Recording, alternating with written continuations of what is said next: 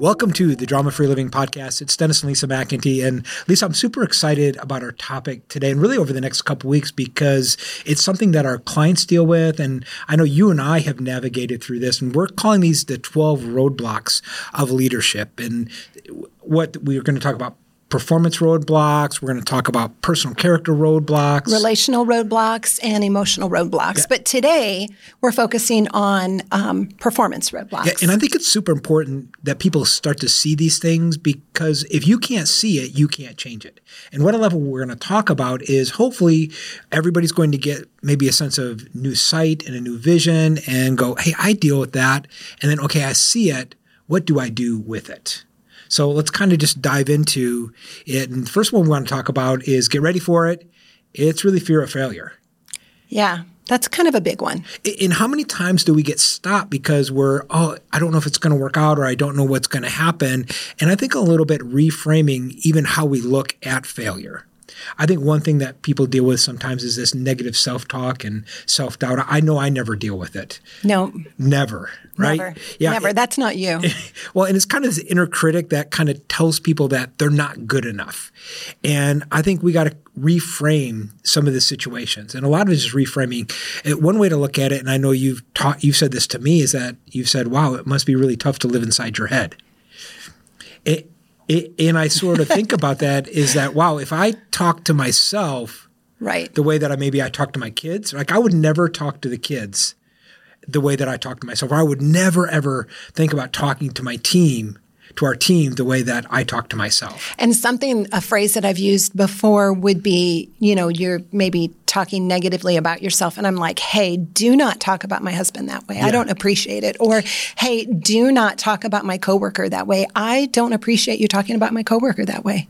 And it, and it, it's a little bit of a shock factor. They're yeah. like, oh, okay. Yeah, that's true.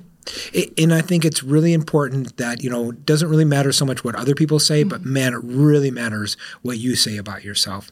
And the truth is, is that we all fail. And really, when you think about it, failure is just feedback. We never really produce, we never really fail. We just produce results. We are always getting feedback. Now, it's not always the results that we want. So then yeah. we think of it as failure, but it's just another opportunity to try again and try something differently.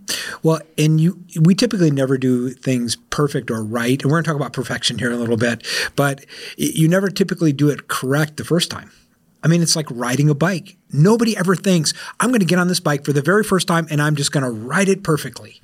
Never works I think way. everybody thinks that. but I mean, nobody does I, it. I don't get on a bike for the very first time and think, man, I am just going to go down the hill and I'm going to crash into the car at the bottom of the hill. Okay. I mean, okay. I know I think I go into but it. But you thinking, know you're going to crash.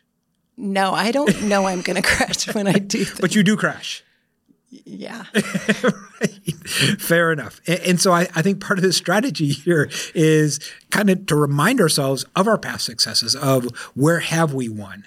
And it's this idea I've done this and I've done this and I've done this. And now when I step out and look at this next challenge, I can step out and go, okay, I, I have some confidence. And I think that's the thing that it destroys the most with leaders is you have this fear of failure. And so your confidence starts to erode. And then it leads to a whole slew of other issues. So this whole idea of just negative self-talk kind of happens when we have this fear of failure. Or another one is maybe judgment or rejection. And this is almost worrying about what other people say about you or what other people think about you. And how many times does that happen? And we've said this phrase before is to not let people rent space inside your head. But we say that a lot in our emotionally intelligent course. Yeah. It's it, just trying to drive it home. Yeah, because many times it's like we, we're stopped because of what will other people think. And honestly, what other people think about me is none of my business and that's I mean that's easier said than done. I think sometimes uh, I try to live by that, but it, but just step back and go, okay, I've got to just honor myself and really not judge myself and not worry about rejection. And I think part of this is really surrounding yourself with others that are really for you and really help you grow and and really challenge you. And so it's a whole idea of fear of failure. And, and I think so. What what do we kind of do about this? So my thinking is set realistic goals. Now, this is something I'm working on because I'm really good at setting unrealistic goals. I'm just not even going to say anything. well, it, it, it, you, you have the idea of there's so much to do and there's so many great ideas. We can get them all done. And being realistic on what we can do with the people we have, with the resources we have, and the amount of time we have. And so being realistic with that. So then we don't set ourselves up for failure from the start. Well, and you think about it, if you're not living in the real world, then aren't you just living in a fantasy world?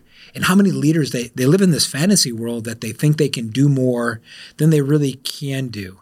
And, and here's what we really tell a lot of our roundtable participants when they come in, because the people that come into these groups, they're very high achievers, they're very goal oriented, and they're they're doing amazing things. They're making incredible impact in the world.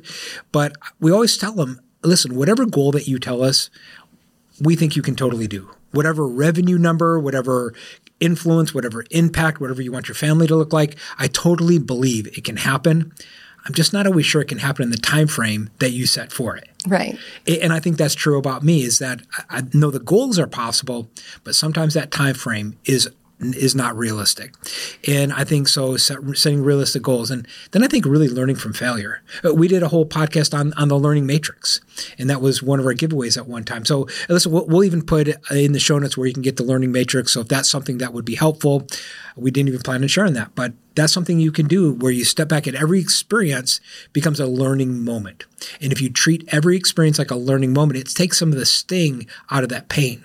Because I think you want to take your pain and you want to make progress. And if you reframe your pain, hey, this is painful. How do I make progress? I mean, we were talking about in that in the car today. I was just sharing with you some of the pain that we were feeling, even uh, some of these roadblocks that I was right. actually experiencing, and and really thinking, okay, that's the pain. How do we make progress from that? Right. And how do you come to terms with the pain? Yeah, because you typically only grow to your pain tolerance. And many of the pains that leaders that stop leaders are really these emotional pains that they face. And that's why we want to cover this in the next couple podcast episodes. And so I think surrounding yourselves with others and then really just taking action. And almost this whole idea of just do it afraid. Right? You do it and you're afraid and it might not work, but you just come to grips with fear. I, I don't know if we shared this before, but it, uh, the snoobing example. I think we have. Yeah. You can you yeah. can share it again. Well, uh, I'll share it again. Where we, we were in in Maui and we are doing this excursion, and they talked about snoobing, where they would take us down twenty feet or ten. Well, we we went out to go snorkeling. Right, and so they would take us down, and we'd have to put on a little like a I don't know what those things are called. I don't know. Like when you're diving, right. you know, the, air, the air tank is yeah, up the on air the, tank diving up thing. on top of the raft. Right. We're and, very technical in this podcast. and right? you have the mouthpiece, you know, that you breathe from the air tank. That thing. So just email us, tell us what that thing is, because we don't even know what that thing is. But I, I remember as they were explaining this, we were both a little like freaked out. Freaked out. And then we, and then I don't know if you or I said it, but I said, "Well, guess what we have to do?" And you're like, well, "We got to do that. We got to do it." Because we were so freaked out about it, and there wasn't any valid reasons to be freaked about it. Yeah, and, and I think just just coming with coming up with a new relationship with fear. I'm afraid of this, but that's what I'm going to do. I'm going to step into it. And how many times do leaders they let fear of failure really stop you? So so that's one roadblock. And but that's not all. We want to cover a couple more of this podcast episode. Yeah, another performance roadblock is burnout and stress. And we um, we talk about burnout, we talk about stress, we talk about the importance of it nobody really pays attention to it. I mean, how much burnout is there going on? And we still do it. We keep doing it to ourselves. And I don't know, we, we need somebody to just kind of hit us upside the head and say, stop and listen. And so that's what I'm going to do right now. This is my little hit upside the head moment because I've got some stats and I'm just going to read them and they're not pretty. Okay, well, go ahead, go ahead and give them. So, a 2018 Gallup study burned out employees are 63% more likely to take sick days. Wow and they're two and a half more times likely to go job hunting. So, you know, if your employees or if you are burned out and stressed, you're probably going to take sick days either because you just have to have a day off and you don't have any choice but to take a sick day even though you're not sick, or yeah. you are just sick. I mean, 63% more likely. That's kind of high. Okay, the 2019 American Institute of Stress found that stress contributed to 120,000 deaths in a year. Wow, just stress. Just stress. Yeah, it's kind of sad. And it costs U.S. businesses up to $300 billion annually due to turnover absenteeism, and decreased productivity. Well, and here's what's interesting, Lisa, I think, is that isn't burnout and stress more of a mental, emotional issue than it is a physical issue? I mean, there, there, are physical components to it. There are there are things that happen to you your can, body. You can have physical burnout and stress. It depends yeah. on the industry that you're in. Yeah.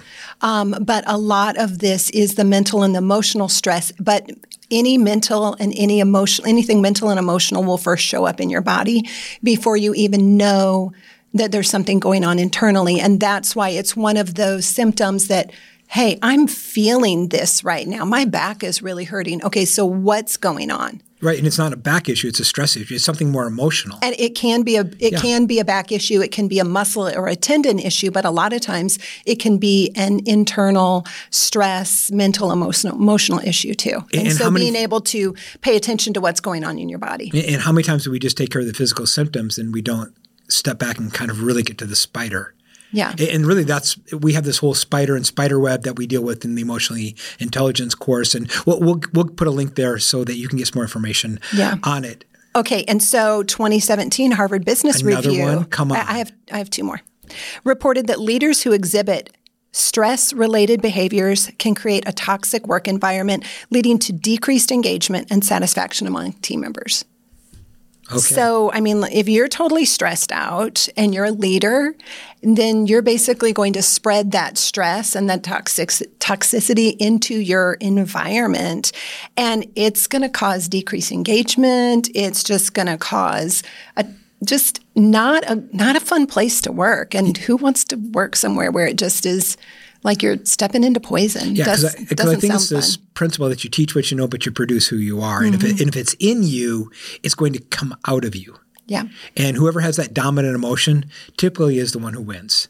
And so when you have that toxic dominant emotion, it really spreads out. And if you're the leader in that environment, then mm you're going to be the prevailing um, influence on the um, environment and on the at the atmosphere of the environment. Okay, we, we, we just went through Working Genius. And, and if you haven't done Working Genius, we'll put something in the show notes about this. But the one thing that you told me was fascinating is whoever the leader is, it's like, what is it, times two? Their yeah, strength their, is their, times two. Right. Their um, capability, their, their top Working Genius capability is multiplied times two. And it totally makes sense because they're the leaders. They're the ones with the most influence. So you almost count them as, as two people. So almost like if they're a little bit toxic, it's like they're really toxic. Mm-hmm right? And that's why it's so important for leaders to really be emotionally healthy because you really produce who you are. And I'm, that's why I'm excited we're covering some of these roadblocks and these emotional roadblocks that people yeah. have. And also, 2015 Journal of Applied Psychology, high levels of stress can reduce individuals' ability to generate creative ideas and solutions. Hmm. And being creative and creating solutions is crucial in our world today. As as fast as we're changing as many things that are thrown at us between technology and even health and pandemics i mean you have to be functioning at peak peak creativity peak solutions oriented to even be able to to survive, yeah. much less thrive in in our world today. And that's why it's so important to really take care of yourself. So I know you got some things on self care, or you know, so what? what yeah. so strategies? how overcoming strategies? Okay, number one would be prioritize your self care. You know, take care of. You know, there are so many stress management techniques out there. right. You can find them all over. There's exercise, there's meditation, there's time management, there's all kinds of things that you can do that just kind of help you lower your stress. And it's super easy to, to find those solutions. But the interesting thing is, is the things that work for you may not work for me. And so, you, wait a minute. You mean reading the new Jack Reacher novel yeah. does not work? Listen, we will put in the show notes all the Jack Reacher novels. We'll, we'll figure okay, it out. Let, let's, let's just let's, keep going. Let's okay. keep going because that would that's just, very stress that would that would stress me out. But so so if you come upon something that this is supposed to be, these are six things to do for burnout, and yeah. one of them or two of them works, just go to the next website or go yeah. to the next psychologist and right. and look and see what they recommend because for each person there's different things. Um, there are basic things like the amount of sleep that you're getting and what you're putting in your body as far as eating and and daily movement and being outside. Those are things that the people have, that they have shown across the board. It really helps. Yeah, another but, but can i just mention real quick? Because best expert on you is you. So you find out what works for you, and only you know what rejuvenates you. Because what, re- just for example, Lisa, like reading Jack Reacher novels, that would stress you out. That reju- right? You have different things that you do, and so really knowing you is huge. Yeah. Um, so another thing to overcome stress and burnout would be to delegate tasks when possible, um, and also set boundaries to prevent burnout. So, what time is quitting time? I don't, I don't if, think we do that real well personally. Sometimes if you you can speak for yourself. I'll speak for myself. I don't what well. what what are what are the boundaries that you're going to put on? You mm-hmm. know, the yesterday I think it was we we just took a lunch break. So we remote work. We work from wherever it is we happen to be. And you said, "Hey, I'm going to take a lunch break." What a novel idea!